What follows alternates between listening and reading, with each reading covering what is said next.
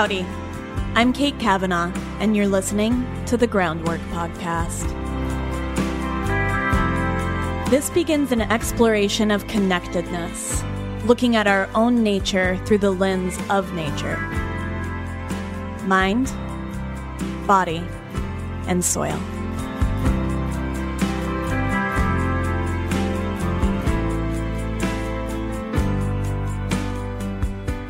Hey everyone, welcome to the Groundwork Podcast. I'm your host, Kate Kavanaugh, in case you're new here. Today, my guest is Katrina Amaral from Timberdoodle Farm in New Hampshire, and we explore the topic of timber. Over the years, as a butcher and as a nutrition therapist, I've really come to view our relationship with food to be one of our most intimate relationships.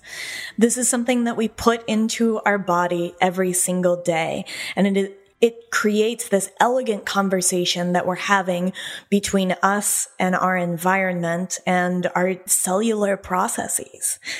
And so there is just this deep intimacy to food. And when we expand out from there, we see the ways that that intimacy connects us back into how that food was grown and how that food was raised and all of the hands that touched that food as it was grown and raised in this part of our region or the country or even throughout the world. And then we think about how that food was then processed and whether processing is literally processed food, how food winds up from a field to a box, or whether that's the process of taking a whole animal and butchering it into cuts. There are the hands that are there in the processing. And then this unfolds to the drivers and the, the hands that drive our food, whether that's just from a farm to a local butcher shop, or if that's all the way across the country, or maybe it's a ship that takes it back and forth between countries. And I think we're we're somewhat familiar with this process of how food moves from farm to table and the many iterations that that can take within a conventional system and within a more grassroots and local system. I think that it takes an understanding of that to sort of get to our topic today. And I think that when we consider the intimacy of food in our lives, then we must also consider the true intimacy of timber in our lives. Here is something that often creates the structure of our house. It is the literal foundation and the skeleton of our living space. It often forms our floors, our doors, our baseboards, our furniture. And in all of this, we've invited this element of wood in to witness every intimate detail of our lives. And we interact with it on a daily basis. I'm standing on a wood floor right now and my feet feel that information. We use this as a part of our children's toys and we know that when babies play with wood that they have a different response in their brains than when they play with plastic. Our relationship with timber is not just intimate, it is ancient. We have been a part, depending on where we were in the world throughout our evolutionary history, of the forests and spending time and using them as shelter. There is some evidence that humans have played a critical role in managing kindling or fuel that might spark wildfires in forests, that humans would actually be driven to move spaces when we were still in a nomadic space by exhausting the timber in that region for our shelters or as fuel for our fires. This is an incredibly intimate and ancient relationship that we have with wood. And I think that it's not something that we really consider. My goal with this podcast is for us to just reconsider this relationship that we have with wood. And two, in the same way that we think about where our food comes from and all of the hands that touch our food, to begin to consider where our timber comes from and all of the hands that touch our timber. And just like we are able to consider that the role that the food that we eat plays in a local ecosystem, so too can we consider the role that timber plays within our local ecosystem. Wherever you are right now, I want you to pause and consider do I know the species of the trees that grow in my region? Could I tell the difference between a maple and an oak? Between a spruce and a pine? And it's okay if you haven't considered this at all. Part of this is exploring curiosity. And this is one of my deep curiosities is how can I better connect to my forest, to literal table timber industry? I'm married to a woodworker, and so this podcast actually is incredibly close to home. So my husband, Josh, is a master carpenter, and you can hear more about how he curated that skill set in the podcast that we did together. And he is an incredible creator of furniture. And through this, I've gotten to deepen my relationship with those pieces of furniture that are in my life and to get to experience them both from the vantage point of function and from the vantage point of beauty. And in my husband's case, he makes very curious and geometric pieces. And so to, to experience them just from a, just from a level of interaction and of, of fun. There are a lot of different lenses that I think this conversation takes on. You know, we're taking on the lens of looking at a regional ecosystem, looking at building materials, looking at the cost of an industry and what it might mean to shop it more globally or more locally. We're looking at what is the fast furniture equivalent, sort of like fast fashion or processed food, and what the alternative might mean. If anybody has tried to do a building project in the last little bit of time, I guarantee you that you've thought about a little bit about where your wood comes from and how that is impacting your life. And one of the things that really began getting me curious about this topic was that Josh and I had had a really big project that we wanted to do. And honestly couldn't afford to do it with the cost of, of timber. And we sought out our local sawmill where we put together a bunch of offcuts for our project to make it a little bit more accessible. And this really set off my curiosity of connecting with local sawmills and better understanding where my own wood comes from. And so I am just as new to this topic as, as you might be. And I think that Katrina and I have a really great introduction into this topic. And I think, again, this is a space that I really want to begin to explore more. And she has so many beautiful thoughts on how you can better connect with your wood, local sawmills, but also the forest. And so I just encourage everybody to really soak up this podcast and to enjoy it. As usual, at the beginning of every groundwork podcast, I like to leave a review. And this has been such a fun exercise because when I read these reviews and when you leave them, my offer is that by leaving a written review on Apple Podcasts, I will then send you a written note via snail mail. And it gives us this really beautiful chance to connect. Reviews are also the currency of the podcast world. And so they mean a lot. Would also encourage you, if you enjoyed this podcast, to share it with your friends and family. Maybe post it to whatever social media you enjoy using. And if you'd like to leave a review and see, receive a letter from me, just shoot me an Instagram message at Groundwork Collective or an email at kate at groundworkcollective.com and I will send you a little bit of snail mail. And so this week's review is from Abigail Rain. Wonderful Conversations is the title.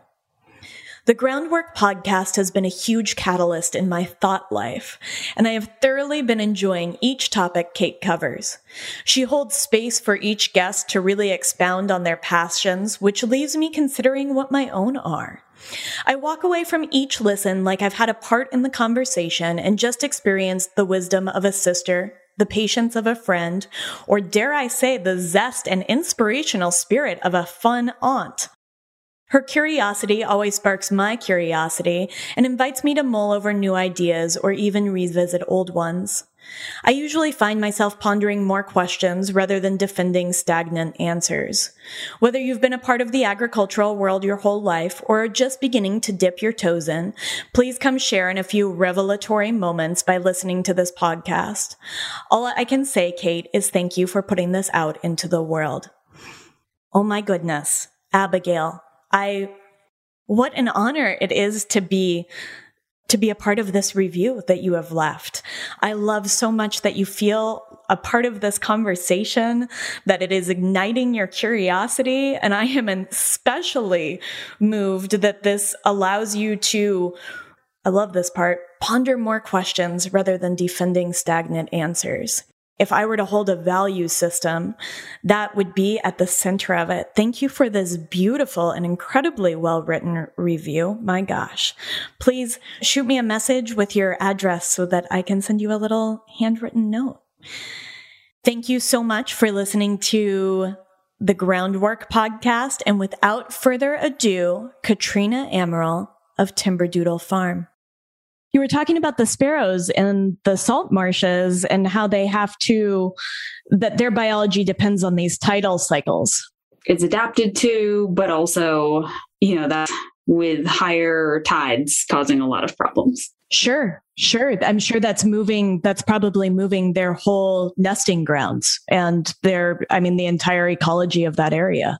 Yes, it was working with beaches and salt marshes is very different than working with forests on so many levels. That was going to be one of my questions. How do you get from ground nesting birds and salt marshes into forestry and ownership of a sawmill? What does that journey look like? Yeah, they happened somewhat concurrently. Miles built a sawmill while I was still doing bird research. So, milling, you know, I would go out at sunrise and do my field day with finding nests and catching sparrows, and then come home and usually collapse for a bit. And then we'd sawmill because we were building a chicken coop for our first set of chickens out of lumber from backyard of the apartment we lived in. What precipitated the purchase of the sawmill in the first place? I'm just so curious what conversation happened preceding that. So the first sawmill was a build. Miles is a mechanical engineer. So he built a chainsaw mill and he'd done firewood in high school. He's one of the few people I know whose first vehicle was a dump truck. so that's amazing. there, there's that. Yeah, that's um, incredible. Yeah. So he was doing firewood and kind of really random tree cutting, like hazard tree cutting for people before I'd even met him. So he'd already had that like I don't know, he'd caught the the wood bug and built the sawmill because and there's no better there's no actual reason. No sometimes i think that's the best reason though and i know in my relationship a lot of our interests have evolved together. Somebody started off with this interest and we sort of grew into it together in both directions. But also i think a lot of things that we've sought out and sort of ended up doing is just it happened in this it, what precipitated it was because it was just an itch that we wanted to scratch all of the sudden yeah um, and so we built this chicken coop and we kept milling random things and we liked it and I I liked building things and I liked being outside and it's satisfying to create piles of stuff. It's very tangible. So yeah, it kind of it it snowballed. And then we actually we bought our first sawmill after we had missed out on buying a house actually. So retail therapy, I suppose, is how we justify. I don't know it's not a good reason for a business. Had orders and upgraded. So, and just kept going. I want to lay some foundation here for our conversation around timber and around the ownership of being a sawmill and being a sawyer. One thing that I kept coming back to as I was doing my due diligence for this podcast was the similarities between, in many ways, this sort of regional lumber system and a regional food system. And one of the things I've noticed as a butcher over the years that's worked in regenerative ag and talks a lot about local food systems is that it's really hard to describe to people the value in a regional food system without first describing how the industrial system works that you almost need to to understand this sort of greater idea to understand this alternative to that idea. And so i was wondering if you might sort of guide us from guide us through the process of bringing a log from forest to to lumber yard uh, in both an industrial setting and then what you do sure that can be a complicated question i'm sure it is. Um, i'll this by saying that the best analogy might be that logging is very, it can be very similar to growing crops. And then sawmilling is more like post processing, so butchering or like grains or something. And so it's kind of this dual layer that we interact with. So I'm, I'm trying to think of like a good example. And I know your podcast listeners are probably from all over the country. So forestry is very regional. It's very regional because the ecosystem is different and the forest is different and the species are different. Absolutely. But probably the like the best examples for this kind of like commercial scale forestry is in softwood. So those are like by fours. It's what the media is referring to when they say, oh my God, lumber prices, they're skyrocketing. They don't actually mean all lumber, they mean like dimensional softwood lumber. So my internet connection is unstable. Thank you, computer. So think about the number of two by fours that goes into like the frame of a house. Sure. and it's a lot. Yeah, I was about to say, gosh, I don't even, I have no idea. It's a lot. But you can use that kind of vision of like, you know, a house going up with all of those two by fours in the walls to think about how much tree, how many trees you need to create that building. Yeah, you need a very high yield. Yes. Kind of the commercial scale is to grow trees and harvest trees and mill trees on that production level, like just output two by fours or whatever. But, you know, the two by four is a good, it, people understand what they are. Yeah. This was actually as I was kind of picking my husband's brain about some questions here, that was that was our initial starting point for looking at an industrial system was two by fours. And I'll add here that he told me, and I didn't know this, that two by fours used to actually be two inches by four inches, but they are now one and a half by three and a half inches, which I think speaks to this idea of growing something for yields and for volume rather than quality. Yes. And it's so interesting as a small mill to be like, well, do you want like the standard two by four or do you are you actually asking us for two by fours? Because yeah. we can make either. Um, but yeah, and so, you know, the big production mills are buying logs down to, I think, a four inch top which is basically saying that the small end of a log is four inches in diameter. And like, think about that from a tree perspective. It's pretty tiny. Yeah. And I'm sure that the turnaround time on it, that they're trying to get that turnaround time as quick as possible. Yes, absolutely. And so, you know, that has implications for soil health and carbon and softwood systems tend to rely on much more herbicide use, which you don't really think of for forests. But, you know, in that system, the broadleaf maples or aspens or whatever, those are weeds. Mm-hmm. And so they use herbicides to tamp down those those forest you know quote unquote weeds which is going to affect the forest and that ecosystem as a whole in the same way that glyphosate is going to have an effect in a monocrop situation Yes. Big production softwood forests are very much like a monocrop. They are a monocrop. The species is very dependent on the region in most cases, but you just plant eucalyptus everywhere and you get your paper products. Okay. So paper products predominantly or exclusively maybe come from eucalyptus? Oh, no, sorry. That was, but eucalyptus gets a pretty bad reputation. It's very water hungry and it's, I think Australia is now the seventh largest producer and it's only native to Australia.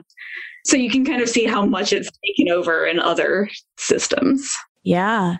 And so what's I guess I'm curious when you're looking at this system, this monocrop of of lumber, and you're mostly growing two by fours, predominantly you're growing and stuff for I assume wood pulp to make things like plywood. Is that correct? Yeah, all the like um, you know, MDF or yeah, it, eh, sorry. I'm trying to like explain this without getting way too in the weeds. You can get in the weeds too. I mean, if you're comfortable getting in the weeds, I think I'm comfortable being in the weeds. Okay. Well, okay. So there's like kind of different scales of timber products, right? There's your pulpwood, which is almost like if you're thinning carrots which is super healthy for a forest, or it, it, can be depending on how you're doing it. You know, like you're thinning your trees, those might not be saw logs. You might not be able to make lumber out of them. And so sometimes that becomes pulp wood or firewood or something that is not like a solid wood lumber product. Okay, so there's sort of several different categories of products that are coming out of a forest. There's pulp, saw logs, firewood. I'm sure there are some some other things as well. Biomass is the big one, like wood chips, which I'll go on the record as saying I don't love. Like there needs to be markets for low grade wood, like pulpwood, in order to make sustainable forestry economically viable. But if you're taking too much out of the forest, like the tops of trees, you start to impact nutrient cycling. So tell me a little bit, maybe maybe let's dive into how you think about removing wood from a forest. And let's start there. Is that a good place to start? Maybe. We don't have as many opportunities as we would like to really do timber harvests in like forests for the long term. So I talk a good game, but in practice, it's not always what we're doing. Sure. And I'm sure that a lot of that has to do with creating some financial sustainability within your model, that there is a certain market that you are growing into with hopes of getting into a more holistic and 360 degree space. Yes, mostly Miles refers to it as the pine tree hit squad. We take out big pines for people who are putting in solar panels. Sure, because that's that's a big market for what it means to clear an area at this particular time. Yep. And the pines get really big. Yeah, sure. And they shade out a lot. So we have an industry that's producing everything from pulp trees, saw logs, firewood, biomass, and all of these different things. And they're producing them at an industrial or a commodity scale to just go into the lumber that we find at, I would presume, Home Depot and Lowe's, to go into furniture that's made at IKEA, to go into these mass produced, low quality, high yield industries. Is that a good summary? That's a pretty darn good summary. Okay. Okay. Perfect. And it is. It's so much like a monocropped field of corn or soy that's then just going into all of these other processed foods. And maybe we could draw the conclusion that some of this is like processed furniture or processed housing materials. I love that analogy. Great. And so in my in my world and i think that there is there there are some similarities between being a butcher and being a sawyer what do you do in an ideal like what is the ideal situation of operating a sawmill and i know that there's where you are but i want you to kind of speak to how you see the what the industry could be Ooh. well start with one example from where we are because i like it and then kind of move on to to dreams and hopes. So we have been doing a lot of work with new homeowners basically or new landowners. They're building a house. You need to remove trees to build the house. And so we get to work with the builder, the architect, and the homeowner to take down the trees, very like custom harvest them custom mill them and then they go back into that home on the site where they were harvested. So it's it's like a i don't know boutique logging i guess boutique sawmilling. So we're very specifically harvesting trees what's on the site and the logs and the lumber for the product that we're producing. It's sort of if we're talking about farm to table this is forest to home. Yes. And like yes, there are, you know, fragmentation, development, habitat loss. That's all, you know, kind of part of the landscape, but it is really lovely to be able to bring those trees back to the site they were harvested.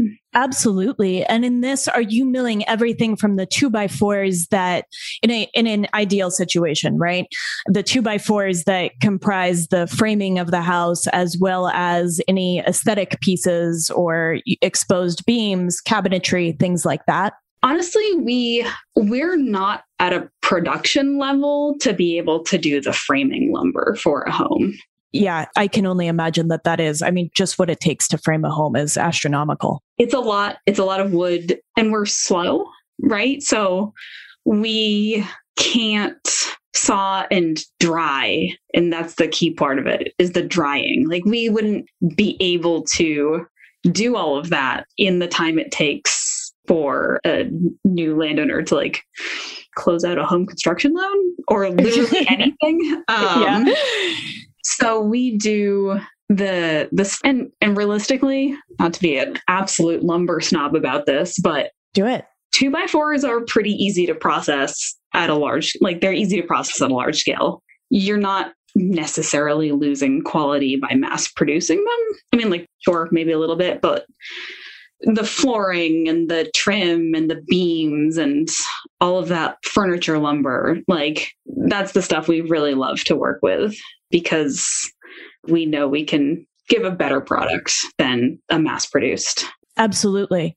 And i'm sure it wouldn't feel economically viable to compete with the 2 by 4 industry at that level whereas this this provides you with a unique opportunity I wonder if you might take us because I think so many of us are completely unfamiliar with the process of what it means to bring a tree from the forest to would I call it a saw log? I'm sorry if I a saw log that would be ready for trim or furniture.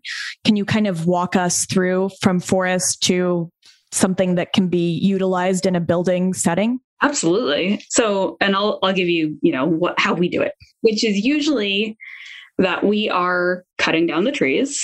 Miles is currently hand felling, so he's, you know, at the base of the tree with a chainsaw. And we love that side because it really, you're interacting with this tree you're cutting down. We're also trying to find solutions where he would be in a cab because with invasive pests and climate changing and everything, like it's getting more dangerous to fell trees by hand so you know I, I say that we do love the hand felling but at the same time we're looking for safety solutions. And so once the tree is on the ground you have to limit. You have to like it's called bucking. So you you cut that whole long tree trunk to a saw log and that length varies based on kind of like standard log dimensions. You know, in hardwood, it's like eight foot six, 10 foot six, 12 foot six. Those are your like standard logs. But there's an art to looking at a tree trunk and knowing where to buck the logs so that you have the highest grade of lumber output from that tree because where branches split or you know like knot holes or if the tree trunk splits like or crooks or there's there is an art form to bucking a tree to log length and i'll be perfectly honest that the great physics brain in the house is not me so miles is usually the one grading and bucking so but we use so, okay, great. You've got logs on the ground, right? Like, that's lovely. But in order to get to, to the sawmill, which is, we're almost always working on a property that's not ours, you need stuff. And for us, that stuff looks like either a tractor with a, a log winch on the back of it, which is in the industry, that's cable skidding, right? So we're we're running a cable, we're we're wrapping it around the tree and we're winching it to the tractor and then driving out. So I'm the skidder operator in all cases. We also have an excavator with a log grapple. And for anyone on the West Coast, it's like shovel logging. So you're kind of like taking the log and swinging it. And you can kind of shuffle them along like that. Or we use the forwarder, which is like an off road log truck. And that gets the logs off the ground and it you're not dragging them through the soil. You know it's it's different ground pressure dynamics. And you kind of have to you've got to set out your logging job for the equipment you're using so that you're not impacting the trees you want to leave. And so that i say that because we're still learning it a little bit with a forwarder. It's a different mind game than with the tractor just on how they they interact. But so you get your logs to a place where the log truck can grab them. And our log trucker is amazing and he lives in our town and he trash talks us all the time, but like it's a great relationship. Sometimes he brings us really ugly logs because he's like, no, no, you've got the customers for it. And we're like, mm, I don't know about that. But yeah, so so then the, the logs come to us and we mill them based on what the end product is going to be. So it's a different sawing pattern if the customer is looking for like you know a quarter sawn oak product which is like a I love it. No one else seems to actually. Personally, I love it. Versus, you know, barn lumber or interior trim or flooring grade or whatever. And then you put it on sticks. You know, it comes off the sawmill. It goes into a lovely pack full of sticks so that each layer basically is on sticks so that air can move through it. Otherwise, it, it can grow really extraordinarily fun mold colors. And if it's warm and wet, as summers tend to be in New England, like pine will just go purple in days. Not what you might want for your interior trim. So it, it goes on stacks and this is kind of like where the slow part of the process comes in, which is that wood has to dry. And your husband is probably like, yep, because it's wood moves. It has moisture in it and it moves as it's losing moisture. And so if you put up a if you make a nice table out of wet lumber, it will move and crack and split and warp and like bad things happen. So, in order to use it, you need to dry it. And drying is not necessarily a fast process. And this is drying, just losing that moisture content to evaporation over time as it sits with this good airflow. So it depends on the species, basically. Wood in New England loses moisture. You'd get dry lumber at the rate of an inch a year. So for like a one inch pine board, after a year, it would be dry enough to use. But most of the time, we need to push that timeline. And so we have two kilns, which you put lumber in and it sucks moisture out of them using, you know, heat and air and vacuum actually inputs for ours. It's a company in Vermont called iDry they're lovely. And so you take it to a kiln and it is kiln dried and then you pick it back up? We used to. Now we have two kilns. Okay. And are they similar to a pottery kiln? Maybe this is a dumb question, or, is it a completely different dimension machine? They're similar.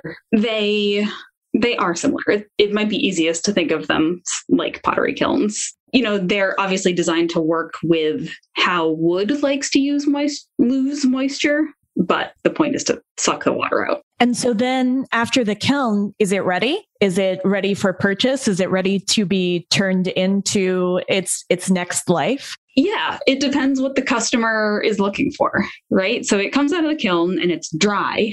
But if you want flooring, it needs to be kind of like post process right? Because it moves as it dries. And so you gotta get it back straight. You gotta do some sorting of the grade in case anything split during the process.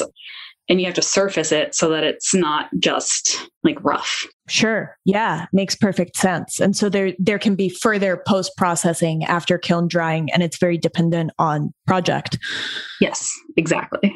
I want to, there's so much I want to tease out, but one of the things I want to tease out is that you mentioned slow. And I I couldn't help but again, and I, I think I'm just going to be want to do this to compare it to our food system, right? And our expectations at an industrial level that a chicken is going to reach weight in six to eight weeks versus a pasture raised chicken that is going to take anywhere from 12 to 18 weeks, or the expectation that a beef steer is going to be ready in 16 months versus, you know, I mean, here on our farm, we keep them until they are four years old. And so this idea of slow. And I think that something that I have some curiosity about in this is trees are slow, right? Like when we plant a little bare root sapling that's just barely a branch, you don't really expect that to be a tree as we conceive of trees for decades. Right. Yeah. Trees are slow. I mean, sugar maples are 400, 500 years. So it's pretty wild i think sometimes our expectation of of the lumber process because on a tree lifespan it's seconds really. Yeah yeah and then it's it's slow to bring them into the quality that i think that you know, when you consider the magnitude of that life, there's a, certainly a desire to honor that in a different way than just these processed furniture or the fast fashion of the wood industry. Yes. And I love that we yeah, I guess sometimes it's a pain because we're we're moving a lot of lumber a lot of different times, but at the same time we're we're really really interacting with the trees as we're converting them to kind of a final form. And we see some really cool stuff. Yeah, I, you know, it's so funny. In butchery, I always say that I get this really unique opportunity to see an animal's life from the outside back, you know, uh, sort of inside out, and to see all of the things that shaped that carcass composition.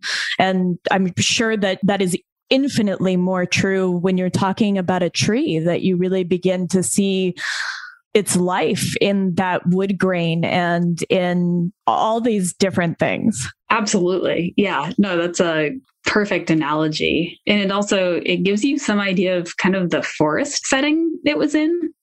We milled a bunch of logs from I think it was Epping, New Hampshire.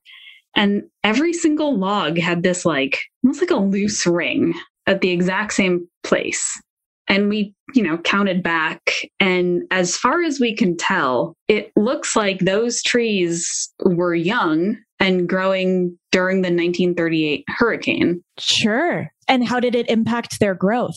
It just seemed to be present in that like loose ring which actually made the lumber somewhat terrible because that ring was that you know this is a terrible thing to visualize when you can't see my video, but like think about the tree rings and you've got like a loose core in the middle of the tree. And so you're trying to get these flat boards out of it, but that loose core keeps trying to fall off of them. Yeah. Wherever you hit it. So that was really interesting. Yeah, you get to uh, not only an individual tree's life, but the life of of a forest as a whole. Yeah, and I I certainly won't pretend to be an expert on reading the forest through lumber because there's just so much that I could learn that I don't know, just all of it. But it does, you know, I, I get this question like, how can you work in conservation and cut down trees? And I just think that being able to interact with trees on this level makes me appreciate forests even more. Absolutely. I mean, gosh, I get that question. How can you care for animals and the environment and participate in regenerative ag? And I think I just, there are a lot of analogies and similarities here for me.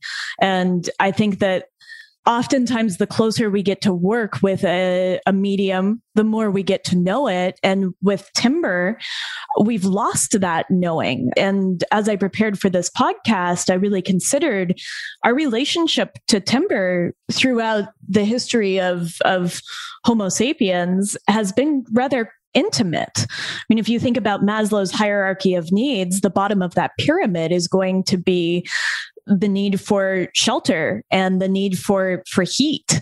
And that oftentimes equates back to timber. And we would have had this intimate relationship with our regional timber system and would have been dependent on that for building shelter and for creating fuel for heat. Absolutely. I mean we evolved out of trees so it's it's pretty wild that we're so disconnected from what they produce sometimes even up until probably 10 or 20 years ago in our region, at least, there were a lot more small mills, at least three just within like the couple neighboring towns that were doing like production. Sure. Yeah, the timber industry, much like the agricultural industry and a lot of other places, has very much consolidated. And so, do you think that there's a way that we can begin both at the level of the local sawmill, but also just anybody who's li- listening to this podcast, how can we begin to reconnect with the idea of forest and the idea of of being close to our timber and just how into I mean I'm sitting here talking to you I have a wood floor. There's wood trim on the walls. I have a wood desk and, you know, I, I, have a metal chair, but I could have a wood chair. I mean, this is literally something that we are completely surrounded by at most times.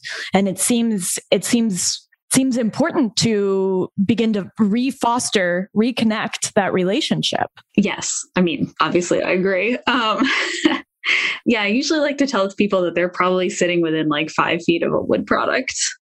And like, can you tell where it came from? Or even in some cases, like what species? And the fact that the answer to that is almost impossible is very wild to me. And so I think the first step in many cases is just recognizing that like we're very disconnected from our lumber products our wood products and starting to think about like how did this get to me? How did this get here?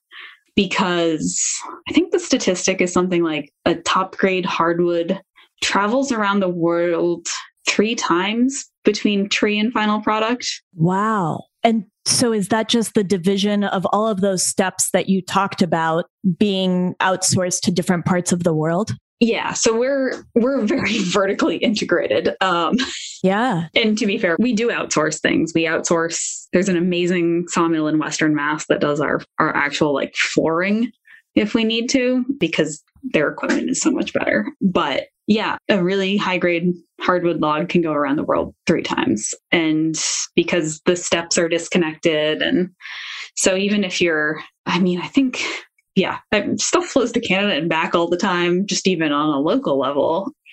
So just having people start to think about like, where was this tree growing and how did it get to me?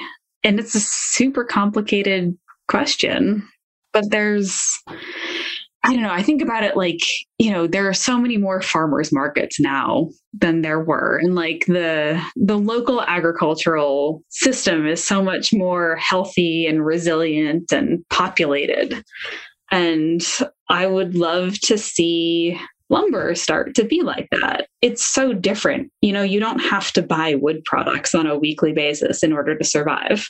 So food does have an an advantage in being like at the forefront but just being able to have a local production stream. My dream is to be able to work with like architects and designers to connect them to timber harvests that are happening and then connect them to the sawmills that could mill the product they're looking for.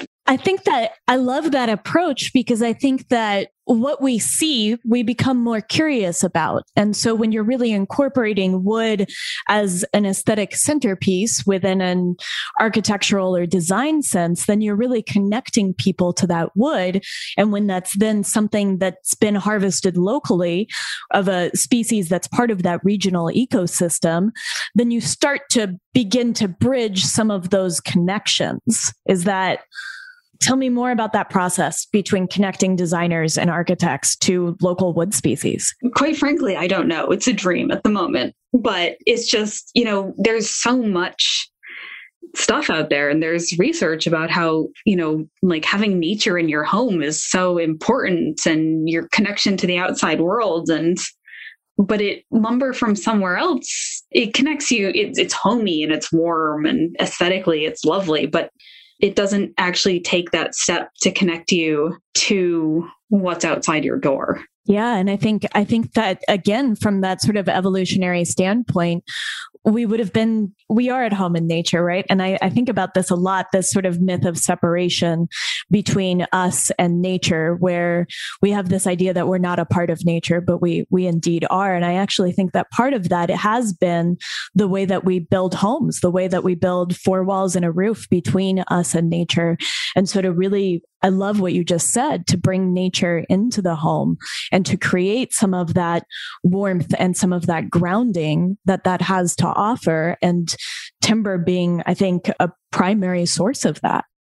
Yeah. And obviously, there's some like really cool regional differences in buildings. And I follow these awesome folks in California who do like natural earth shelters. And that makes sense for that region. Absolutely. But in New England, it is actually quite nice sometimes to have those four walls separating us from the weather. Yeah, absolutely. I, I, mean, I think in a lot of places and there are different ways to build four walls. Obviously, right? Like there's adobe builds and those those earth builds, but timber is certainly a big piece of that. And I think that what we see now, and I know that you've talked a lot about this, right, is the trendiness of certain types of wood that really have no bearing on their relationship to that region. They're just part of an ongoing trend. Yes. It's probably extra noticeable to us because we're in New Hampshire. And right now, white oak is very trendy. And I'm white oak's beautiful and I love it and it's lovely to work with. Red oak is not trendy, not even a little bit. But the Monadnock region of New Hampshire grows the best red oak in the world. We don't grow great white oak. We've got some of it, but like the quality and it's so interesting because I talked to Sawyers down south and they're like, oh, red oak is so lousy. But like it's the southern end of its range and it's not growing quite as well. And we're at the northern edge of the white oak range and it's not growing as well. And so we're each super judgy of like the quality of the various timbers. But nationally, white oak is in and no one wants red oak. So so there's, and I wonder if that conversation that could happen between sawmill and designer or architect could better inform what might be not just trendy, but have longevity and have maybe even a positive or neutral ecological impact of having this red oak, for example, in New Hampshire. Yeah. I would love, I guess, to have knowing where the lumber comes from to be the trendy factor rather than the specific aesthetic. Because you for stuff if you really need to. Yeah, and I think that also speaks. I'm curious about quality because obviously, whatever grows well in that region is going to have a lot more to offer in terms of quality, which I assume would look like longevity, would look like hardness, would look like resistance to warping or to shifting over time. And so, not only are you getting a product that fits within your system, you're also getting something that is of better quality. I mean, it's like looking at nutrient density in food. I would love to say that's the case actually, but in it might not be. General, it's it's not necessarily. I think the quality tends to come from where and how it was milled. If it was on a production scale versus, you know, more hands on. Unfortunately, I would love to trash talk non local. no, I, quite work like that. yeah, I, I, and I have I had no idea, and I think especially just I think that a lot of us have a lot of naivete where it comes to this, and you know my big grasp is for these food analogies just because I don't understand it, and I think that's what's so interesting about having this conversation is this attempt to understand how we even got away from using regional timber. Yeah, some of it was, I think, resource depletion in certain cases. Some of it was probably, I mean, if you think like a couple hundred years ago and you start to have Europeans moving into like West Coast old growth timber, like that stuff is phenomenal from a lumber standpoint. Yeah. I wouldn't cut it down because I don't think we can afford to anymore ecologically or culturally, but just like, oh my goodness, that stuff. That stuff is incredible from like a rot resistance and a like 300 feet of clear trunk. it's just look at all that lumber. But yeah, and then and then it trends and and technology. I I'm gonna get the date wrong, but it's like yellow birch wasn't in use until either World War One or World War Two when they started making airplane frames out of it. And so, on a commercial level, they'd cut out the spruce, which had a ton of uses, and leave like the yellow birch. And so, if you, we found this cool pocket of like kind of old growthy ecosystem type up north in Maine, and it was clearly logged. The spruce was basically gone, but it had been logged prior to whenever yellow birch was in demand, and they were all like four feet or five feet wide. Oh, wow. And so changing technologies can change the demand for various species. Different species that have different qualities that make them more suited to that use, I presume. Yep. And so it's not just aesthetic trendiness, it's it's functional trendiness. Oh, absolutely. Um, and that's one of the reasons people like white oak actually is it's much more rot resistant than red oak. I will grant it that. but that's not necessarily why people want it. Are they looking from an aesthetic standpoint right now? Yep. It's got the red oak has the pink tones to it. It's not like the Scandinavian style white. My kitchen's cherry, so I can trash talk anything that's like whitewashed and whatever. yeah, so no, there's there's definitely like structural reasons for changing forestry dynamics. Why don't we talk a little bit about qualities that different lumber species might have? I think that even this is a little foreign to me outside of just the sort of binary of hardwoods and softwoods. Sure. Uh, you might want to ask questions because all other, like, I don't even quite know where to start unless you maybe like list a species and talk about it. You know, you're talking about rot resistance, right? And wood has a lot of antibacterial and antimicrobial properties. I know we think about this a lot when we talk about using butcher blocks. But I assume that, you know, there's hardness, there's softness, there's rot resistance with the yellow birch and creating airplanes. I assume it is lighter in but in very strong. Light but strong. Yeah. So i think i mean it's just almost wanting to find the the sort of venn diagram of adjectives that that define wood and just because again i think that this is so foreign to imagine all these industries that wood has touched and been used in. It didn't even occur to me to think about airplanes which are now predominantly i assume different alloys of metal. Yeah very much not not really wood anymore.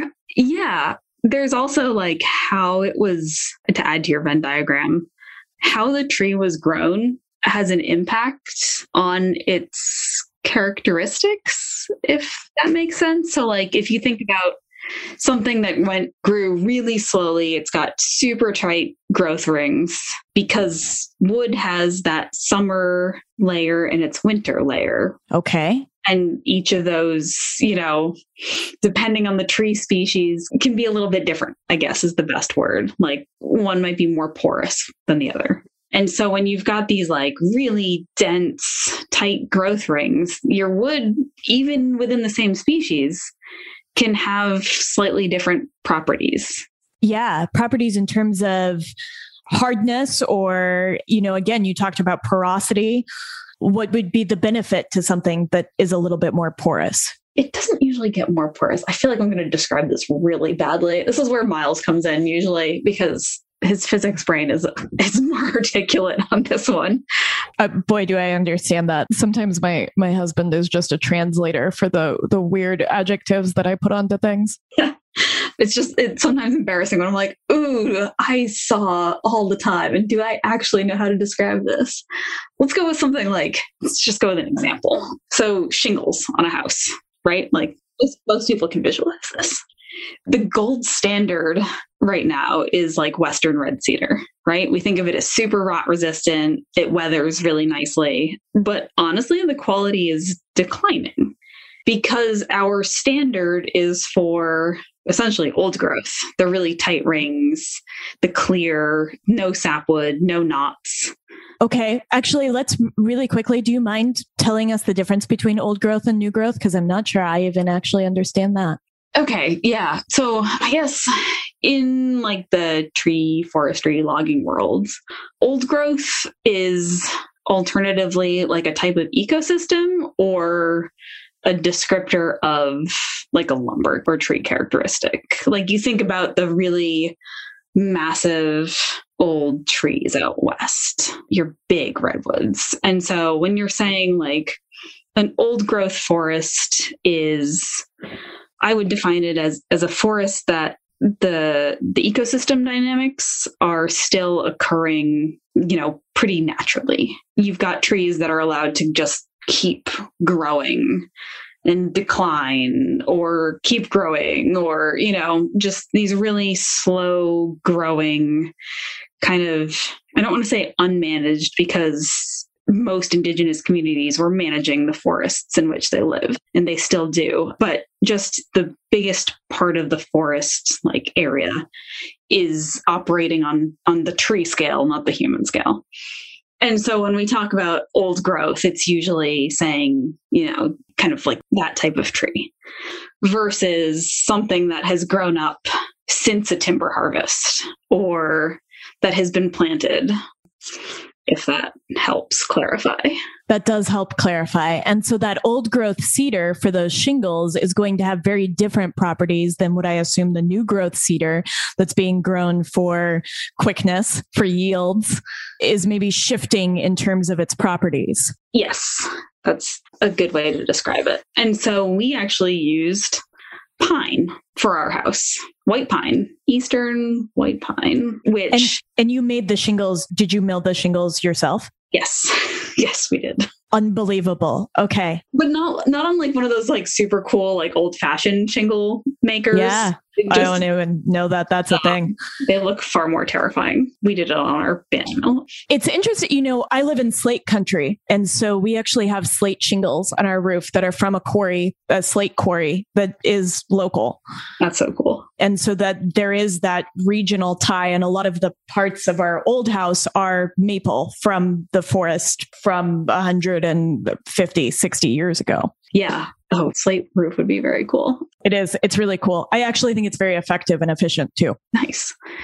We have granite. So, yeah, we're close to granite country. Like we're close to Dorset, and there's a, a lot of marble and granite that are done in Vermont. Yeah. I just love that Vermont has like options versus New Hampshire, which is just like granite.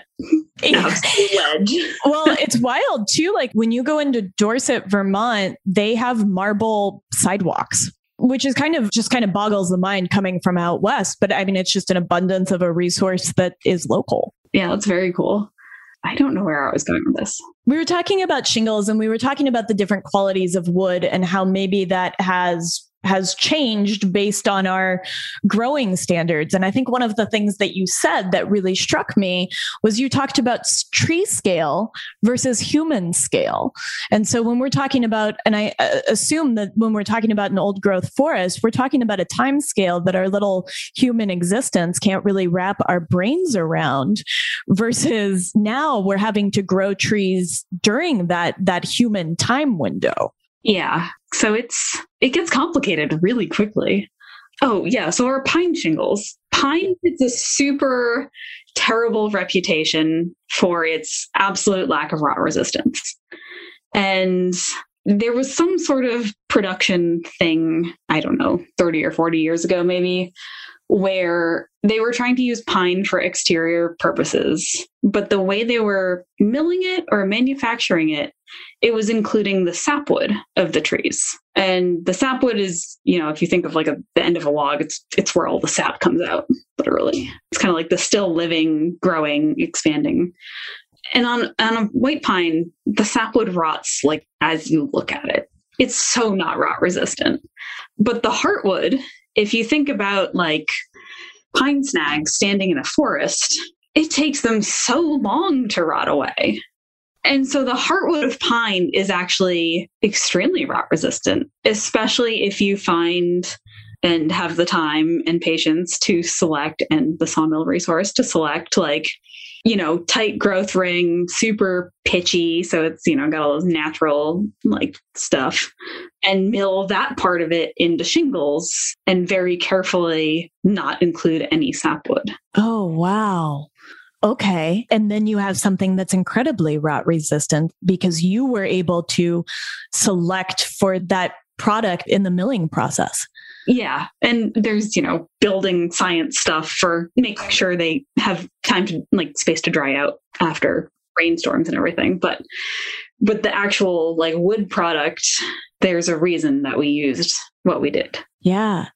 Maybe I've missed the boat here. Can you talk a little bit about the structure of a tree from that sort of outer uh, bark cuticle that we see into heartwood?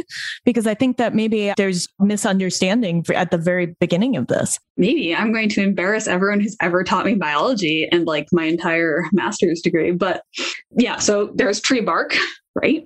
That's what we see. It helps to protect the tree from disease and whatever stuff that scrapes up against it. And then you have your your sapwood, which is kind of like the living layers of the tree. And that is transporting, you know, you've got your I'm talking cross section, but now we're talking vertical for a tree, all of the the little channels that are providing your nutrients and your water and bringing stuff up from the roots and to the crown. So you've got like two dimensions of of stuff going on on the tree. But those living layers are what's adding to the diameter every year. And then the heartwood is it's not dead necessarily. I guess it's dead. It's just it's you know it's, it's no longer transporting nutrients at that point, and so it converts to that kind of active layer to an inactive layer. And there's super cool science about what fungi and bugs go for what parts of the tree and can grow. But the sapwood and the heartwood have different properties from a, a lumber standpoint. And you can use them in different applications. Like there are uses for sapwood. Yeah, aesthetic. I territory that I should know about and like totally blanking. Mostly doesn't usually have an impact unless it's aesthetic or rot resistance. But for something like walnut, which the whole point of the aesthetics of walnut is that that heartwood part, that center, is, you know, what you're going for.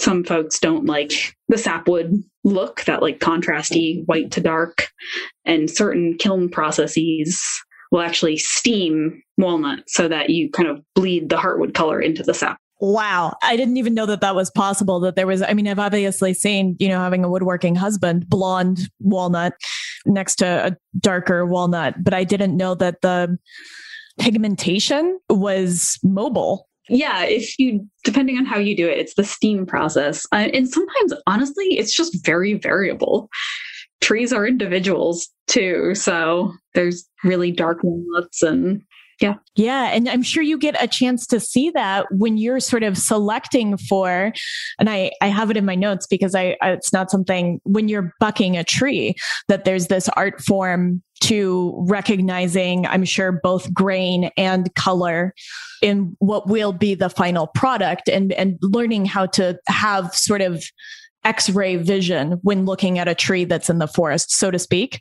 Yeah. And I would say we're not necessarily there. Like on the milling side of things, we can definitely kind of manipulate the log so that we're getting, you know, the aesthetic pattern or or the rot resistant pattern or whatever. Trees are harder. And there are some people who are really, really good at it. And I don't think I'd necessarily classify us at that level. Comes with time. It's like looking at a steer and knowing what it's going to look like in the butcher process. Yeah. So there are some really phenomenally talented woods folks in the world. Of which I'm sure that you are one.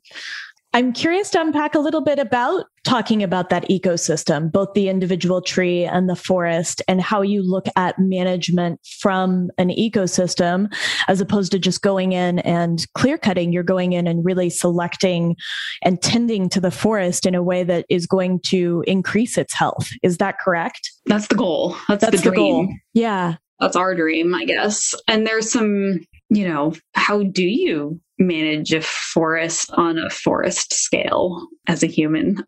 But also, I think modern forestry falls short is that the economics of being able to interact with the woods on a continuous basis doesn't, it's just not really there, right? Like, say more. I'm want to under, I'm not sure I fully understand.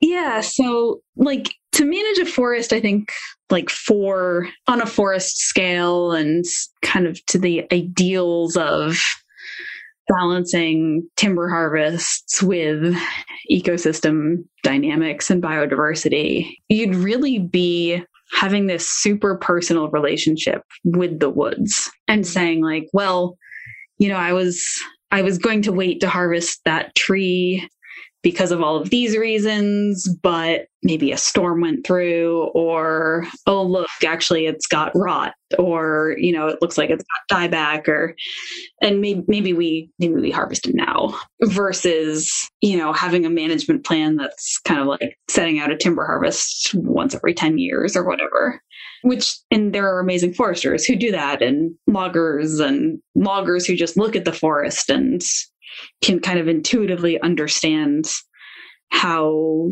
to harvest trees for the health of the forest, but it's from experience and it's from interaction.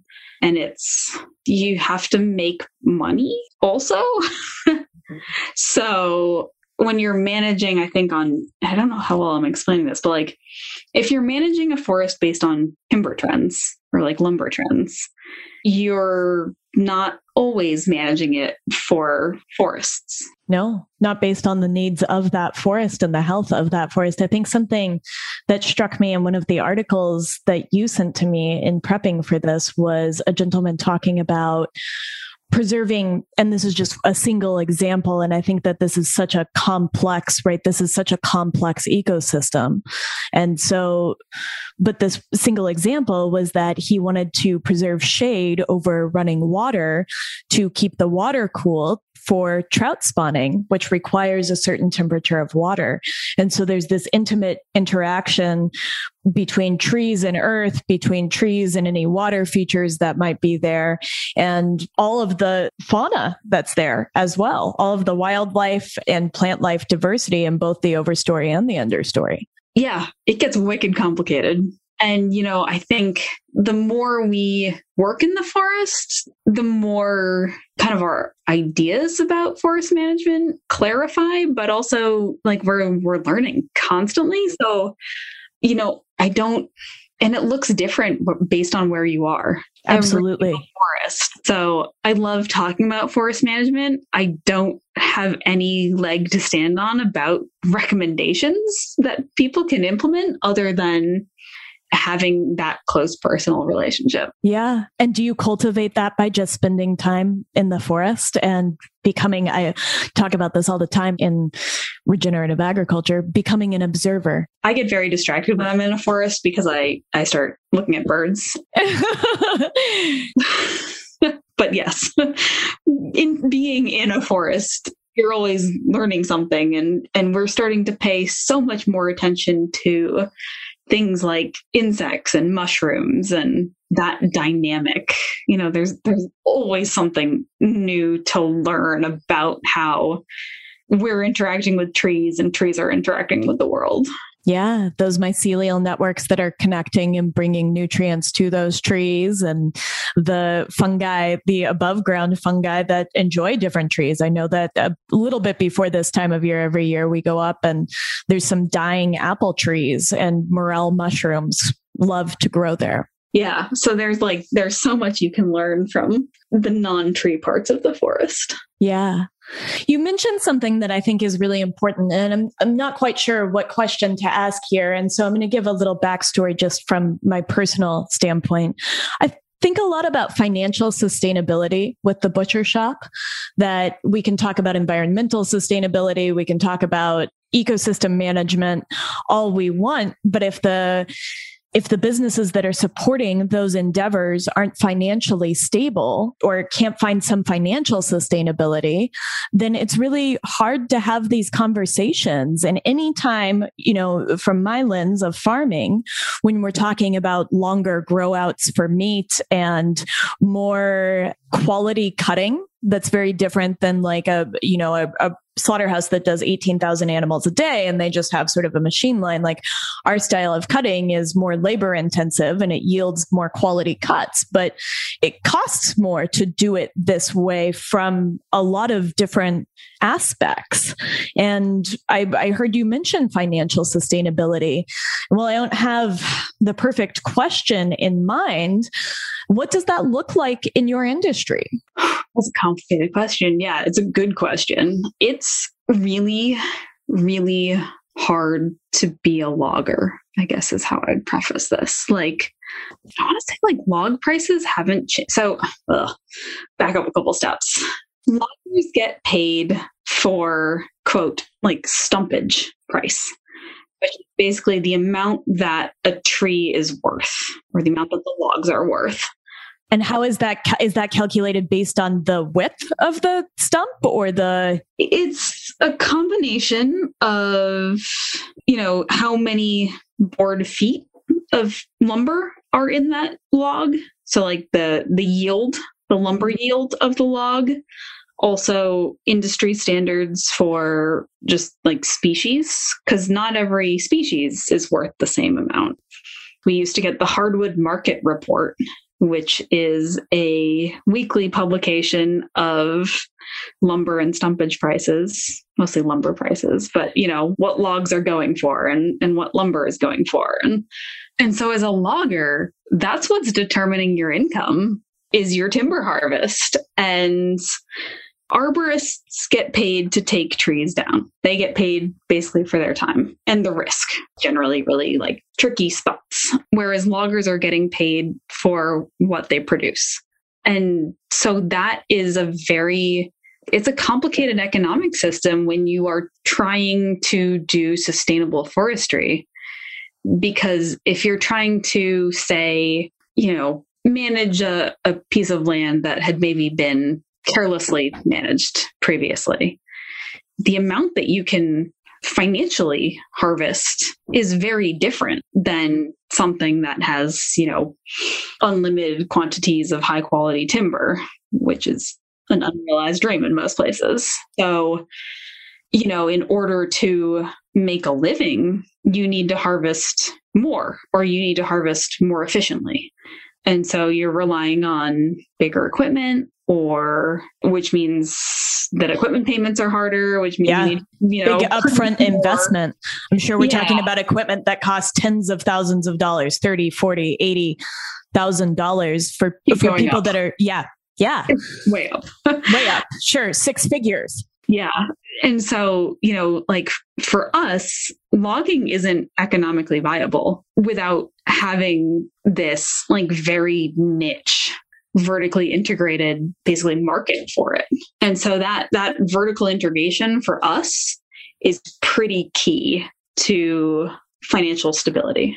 So looking at the value that you can add as oh, I hate this word, but artisanal sawmillers. I hate the word artisanal, not saw. the value that you can add after it's come out of the forest for people that are purchasing that lumber. Is that correct? Yeah. But also we it's more efficient for us on the sawmill side of things because we are like custom logging products. Yeah, it's a pretty strange dynamic. And I want to say that stumpage prices for the softwood mills up north like haven't changed in decades. Yeah, I read something that you had written that said that they had been stagnant for four decades. And, you know, in a world where all we hear about is inflation, I think it's crazy to think about something that has been static for that long. Yeah. And so, like, from a making a living as a logger standpoint, like, it just makes it so complicated and that's a it's a barrier to kind of my personal ideal of sustainable forest management is just the economic side. Yeah. I gosh knows that i can't agree more when it comes to farming and butchery. I mean we 10 years owning that butcher shop and we have made it uh, by the skin of our teeth and barely that. Yeah, I think there, there are lots of parallels. Yeah, I think there are a lot of parallels. And I was actually thinking, and I don't fully understand this, but you have you have to pay somebody to take away wood pulp. Is that correct? At the moment, so the pulp market is very, it almost operates at a different level sometimes. And two years ago, this summer, the closest pulp mill, the digester blew up and that's a couple billion dollars maybe to fix. And so Miles would absolutely know the number for this, and I do not. I want it was like a hundred truckloads a day. Oh wow. Okay. It was a lot of wood. Like it was a huge volume. And it was that pulp mill was servicing like northern New England. It was in Jay, Maine, and pulp from New Hampshire, pulp from Massachusetts, pulp from Maine. Like, so that kind of like, there's always low grade wood in the woods. And that's a good thing, you know, for forests, for everything. But to make it economical, you can't just cut stuff down for free. And so when that digester blew up, it took out a really significant market for low grade wood.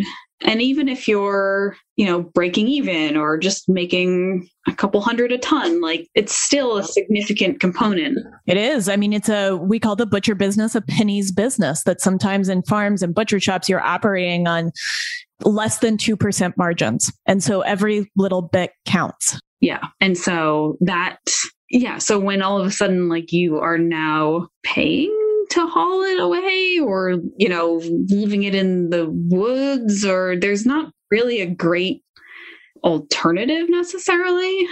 We invested in a chipper recently, which I sort of hate. I don't, I will run every piece of equipment except for the chipper. Just apparently that's my limit. From a dangerous piece of machinery standpoint, I just my body doesn't like being next to it. I don't. Yeah, I think that's fair. The other stuff is dangerous too. Yeah, I mean it's all yeah. But yeah, I, I it's not. Well, I have a husband that says you know a router is one of the most dangerous pieces of equipment in a wood shop, but most people don't consider it, and so there are these kind of unconsidered pieces of equipment. And chippers are like fairly obviously quite dangerous. but, you know, part of it was we invested in that because, you know, a landowner doesn't really like having just like massive piles of tree slash. This kind of like clean timber harvest ideal, which I I suppose I disagree with, but we got the chipper so that we could chip the nutrients back into the woods while still having it be a little bit aesthetically less chaotic than just piles of slop. Yeah, because in nature, right, a tree is going to fall and rot and it's going to add something back into that ecosystem in its degradation.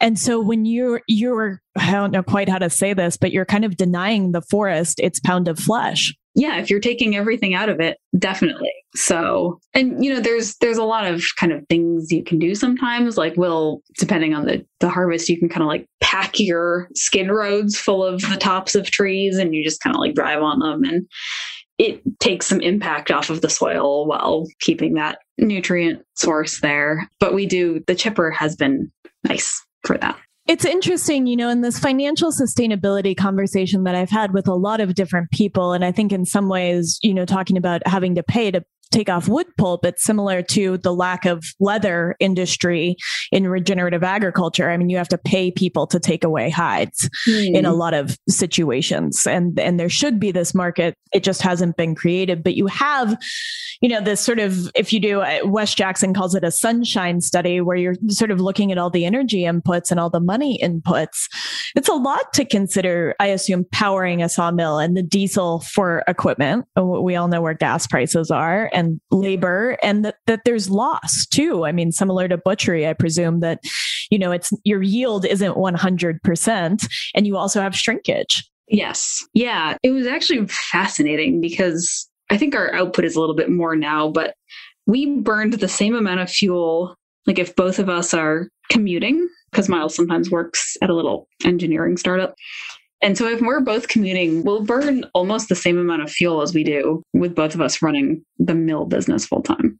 Really? And the kilns push that dynamic a little bit. We're investing in a wood chip boiler and solar panels, hopefully. Definitely wood chip boiler first, but then hopefully solar panels to try and reduce some of our like cost and fossil fuel inputs for the mill. And the the dry wood chip boiler also allows us to chip the like the, the bark parts of a log which are not lumber but have to come off and use that to power the drying process. Sure. And then you have a you're getting closer to a closed loop system. Fascinating. Sure that makes all the sense in the world one thing I, I didn't get to that I, I want to circle back around on is you work in an urban environment. I think we think a lot about when we're talking about forestry management, we think about more rural environments, but you also work some with urban wood. Yes. We are close enough to the seacoast of New Hampshire that and yard trees. Yeah, yeah, yeah. Then tell me, I don't even know what comprises urban wood and how that's different from rural wood, and and if there's any difference in the process from getting it down, if they if it has metal in it, or or what that process looks like. Yeah. So big like most commercial mills won't take urban trees because of the likelihood of metal because their saw blades are a couple hundred dollars and ours are like $45. Also, we have a metal detector, but so in general, that's it's like already not part of the commercial lumber stream. But then again, you know, again with arborists getting paid to take down trees, their goal is to take down the tree safely and you know efficiently for their time, which means that it's not talked about bucking logs to scale and grade and everything. That's not their goal. So you're kind of, you ended up with this like different type of logs from the urban system. And you're not you're not getting them like a pine stand, right? You're you're not getting a truckload worth of pine. You're getting oh, a pear tree that was growing in someone's yard combined with a couple of pine logs, maybe a dead ash tree, a walnut that was dropping stuff on someone's car, and like a miscellaneous ornamental that someone planted a hundred years ago. And then you're using those, which what I assume would just go into, I don't even, where would those go otherwise? Mm-hmm. It's usually around here bark mulch. Some places it's a landfill. Yeah. Okay. But you can utilize them in the sawmill business. And and yeah. Not as a blanket statement. Um the the log quality is definitely different, but yeah, in many cases we can use it. It's the most unique lumber that we get comes from urban settings. Unique in terms of species or in terms of its quality or its visual aesthetic? Visual, species, you know, especially with the seacoast and like I think this is my guess, but UNH professors probably planted a lot of unique ornamentals because we end up with some really random things. And so, yeah, aesthetically and species wise, it's a pretty cool collection. And so for, you know, you're you're kind of like I wouldn't say it's good. It wouldn't be my ideal for milling like flooring product out of necessarily. But for your furniture pieces, like anything statement, like it's just like really one of a kind unique stuff that's really that's really neat and it's really neat to see that certainly not going into a landfill And then we repurposed the eye bolts too. You know, I think most of our barns have like eye bolts, plant hangers, stuff we've pulled out of logs, I bet. screwdrivers. Speaking of your space, so did you guys build your house? Nope. Okay. It's a early 1800s cape. And but you have begun to or or have already re-outfitted it in many ways. It's like 80% renovated. Okay. All using lumber right from directly around you. Yes. It was sort of one of the reasons we could get this house and feel like we could renovate it because we had a lumber stream. Mm-hmm. And how has that been to bring the forest into your home, to bring nature it. into your home? Yeah. And it's also, you know, I mean there's there's the process of like working with Miles and renovating. That's a memory that goes into the the wood products, but also just that that kind of forest memory that goes into the wood products also. Yeah. How is it working with your husband? I mean, as somebody, I own a butcher shop with my husband. I farm with my husband. I do everything with my husband. And I love it. I love it. That's what we like. And I know that's not for every couple, but how has it been to build this, build this business and to build this life together? I don't think it would have turned out the way it did if we didn't like working together. So that's probably one of the main components for how it, it snowballed so, so well is that we work very well together and complement each other. And at this point, you know, I can, we, we were, Miles is a CNC machine. So it's for like manufacturing parts of stuff. Yeah. I've worked, my husband has worked with CNC machines. Yeah, excellent. I don't have to explain it because you don't have go to explain it. Yeah, it, it's a it's a difficult. I mean, it's it's just sort of you have a computer model and it. I don't even want to say words. Chisels, lasers, makes little parts, uh, widgets. I don't even know. Yeah, I- it does I- like that.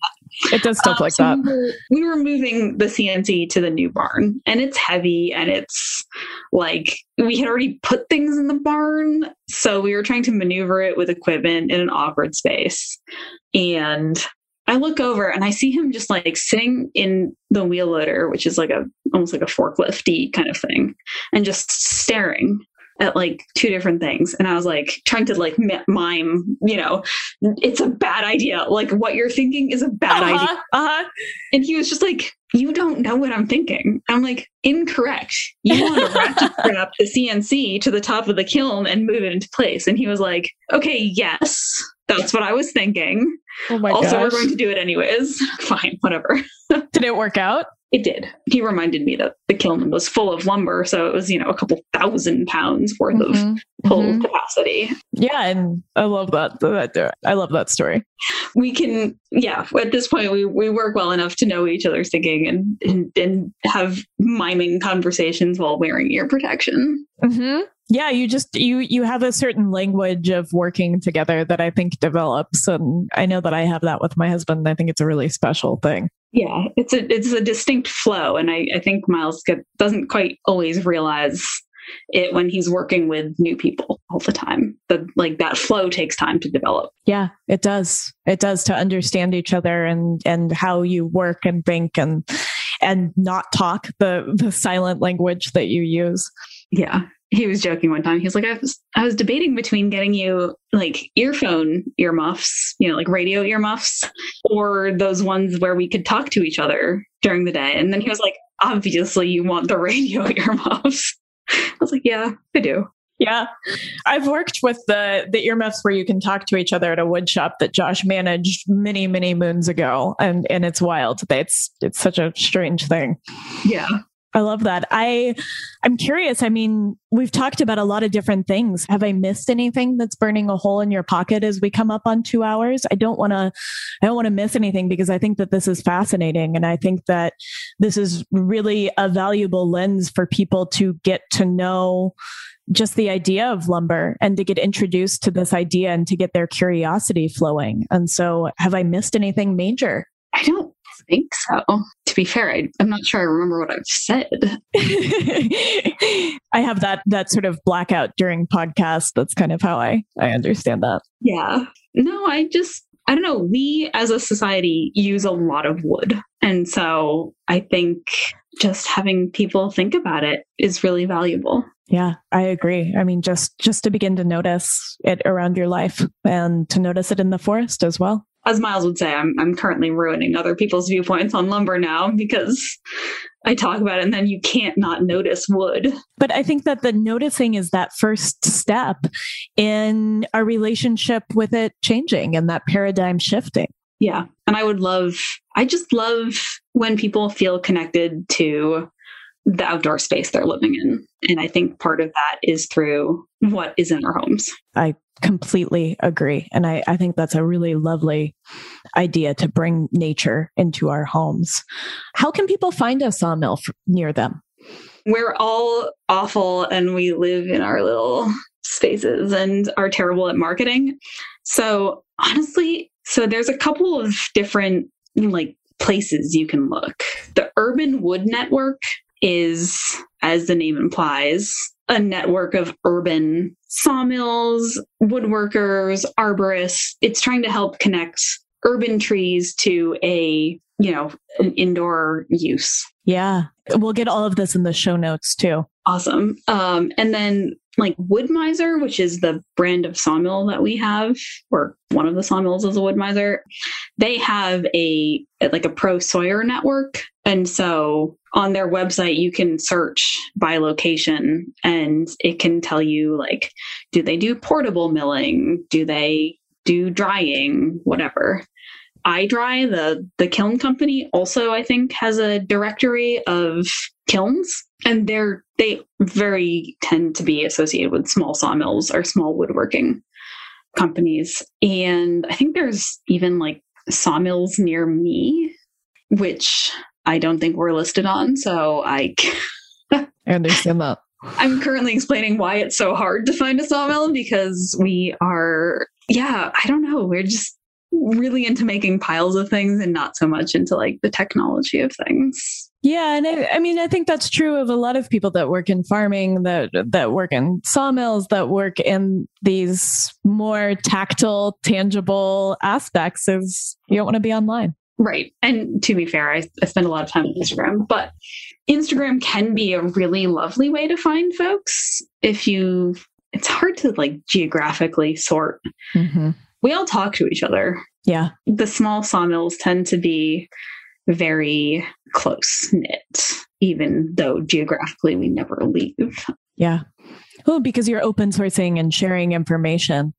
Uh, small butcher shops tend to be similar. If you go into a butcher shop, they should be able to recommend one in your city. You know, people would come to us all the time and ask, Well, I live in X place. Where would you shop for meat there? I usually had an answer or someone to ask. Yeah. Yeah. So YouTube, uh, there's actually a lot of Sawyers on YouTube. Amazing. Again, we're not we're not one of them. So yeah, it was cool that that like Fast Company article, the the journalist who had done the article, she had posted on Instagram and there was a whole bunch of comments being like, "Oh my gosh, my favorite urban lumber sawmill is, you know," and they tag them.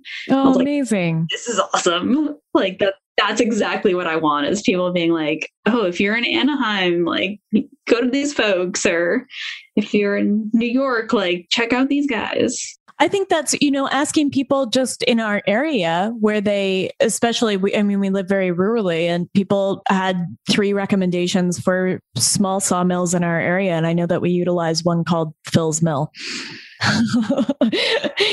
there are seven Wood-Mizer sawmills in my town. Wow. And that's the cool thing is that they range from like, you know, one of them has an arborist business. And so they mostly do sawmilling from trees they cut down. Some of the folks are hobby level. One of the guys only likes to do portable sawmilling, preferably in pine. Like there's so many niche ways to run a sawmill business. Mm, I love that doesn't help anyone find lumber, but it's I think it's really cool. Yeah. And, you know, one thing I'll say is that we've used our local sawmill because, you know, money is tight on the farm and we can sometimes purchase, we purchase a lot of scraps for building projects. So, like, we're building a round pen and a sorting pen for our animals. And we are using as the cross pieces scrap lumber, um, which greatly reduce the cost of the project. And so it's just another thing that I think that another value that local sawmills can at times add is that you can pick up these strange dimensional scrap pieces. Yeah, or barter, which is how we do a lot of business, I suppose, with farms. so yeah, we do we do a lot of bartering as well. I, that is all I want is to just go into a a barter economy. Yeah, and that's you know that's where you get that like local community versus kind of your big box store lumber which is really important. And I think that it's important to remember that these communities would have sprung up and that the Sawyer would have been an integral essential part of any community as as shelters went up and were built that we all have these these little niches to offer and and that it does build community when we begin to seek them out. Yeah we have such a cool community both of customers and friends and other sawyers and loggers. Like i really love it. There's so many people connected to forests and we learn so much from all of them I love that. That leads me to my last question, which I ask everyone, which is what does it mean for you to lay the groundwork?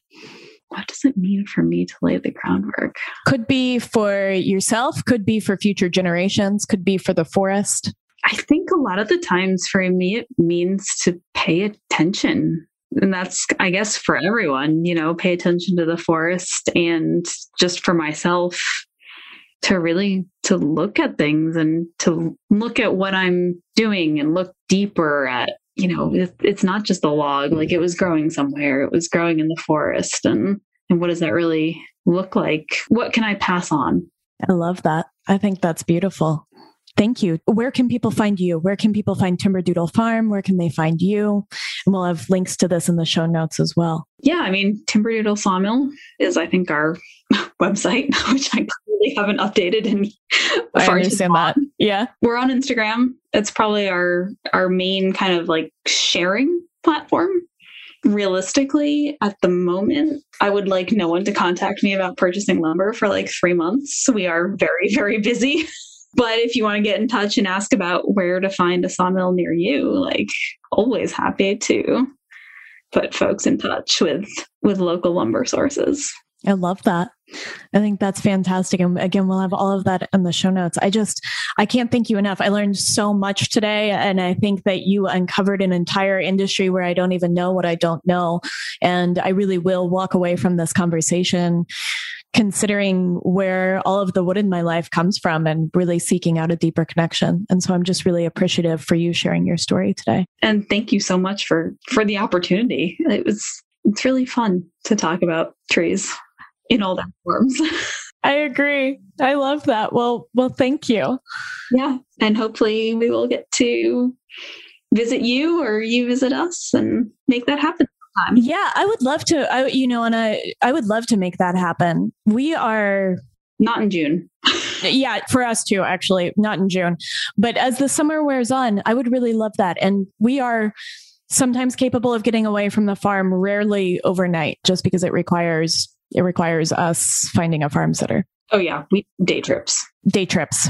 But I would love to meet and or have you guys out to the farm and get you some meat. I don't know, maybe we can trade a little meat for wood in some situation. I that could happen. yeah. I have to ask you, I'm so curious about this. Have you read The Overstory by Richard Powers? I have not read The Overstory. Okay. I've read Finding the Mother Tree, which I did really enjoy. Okay, I, yeah, and you had sent that one, and that's that's going on my list. Um, but the Overstory I read was probably like two years ago, and it's just a really fascinating and beautiful book, and it's very tree centric. It's been recommended, and quite frankly, I don't know why I haven't sometimes I think books find us when they're ready to find us, you know, and it, it, I, I've had books that were recommended to me three, four times. And then I finally picked them up and it was the right time for me to read that book. And so I don't know, it'll come to you when it's right. Perfect. I like that. Thank you so much. Thank you for explaining all of this. I feel very naive, but very excited to learn about this and to to really take it to heart. It's a bizarre niche to find myself in. So like I I guess I just want to put it on record. No one should feel ashamed for not having any idea where wood comes from because there's no way of knowing right now. Like that's the system. So the fact that you feel naive about it, like that's not you on any level. So yeah.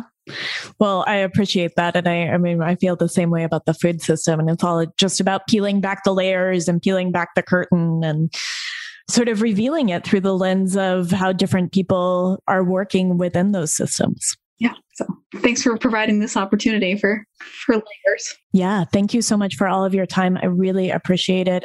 And I'm not exactly sure when this will come out, but I will I'll send you all the stuff when it does. Cool. Sounds good. Okay. Thank you so much. We'll talk soon. We'll meet soon. Perfect. Have a great okay. Weekend. You too. Bye. Thank you so much for listening to this episode of the Groundwork Podcast. If what you heard today resonated with you, may I ask that you share it with your friends or leave us a review? This helps others find Groundwork. If you're looking for more, you can find us at groundworkcollective.com and at Groundwork Collective on Instagram. I would like to give a very special thank you to China and Seth Kent of the band All Right All Right for clips from the beautiful song Over the Edge from their album, The Crucible. You can find them at All Right All Right on Instagram and wherever you listen to music.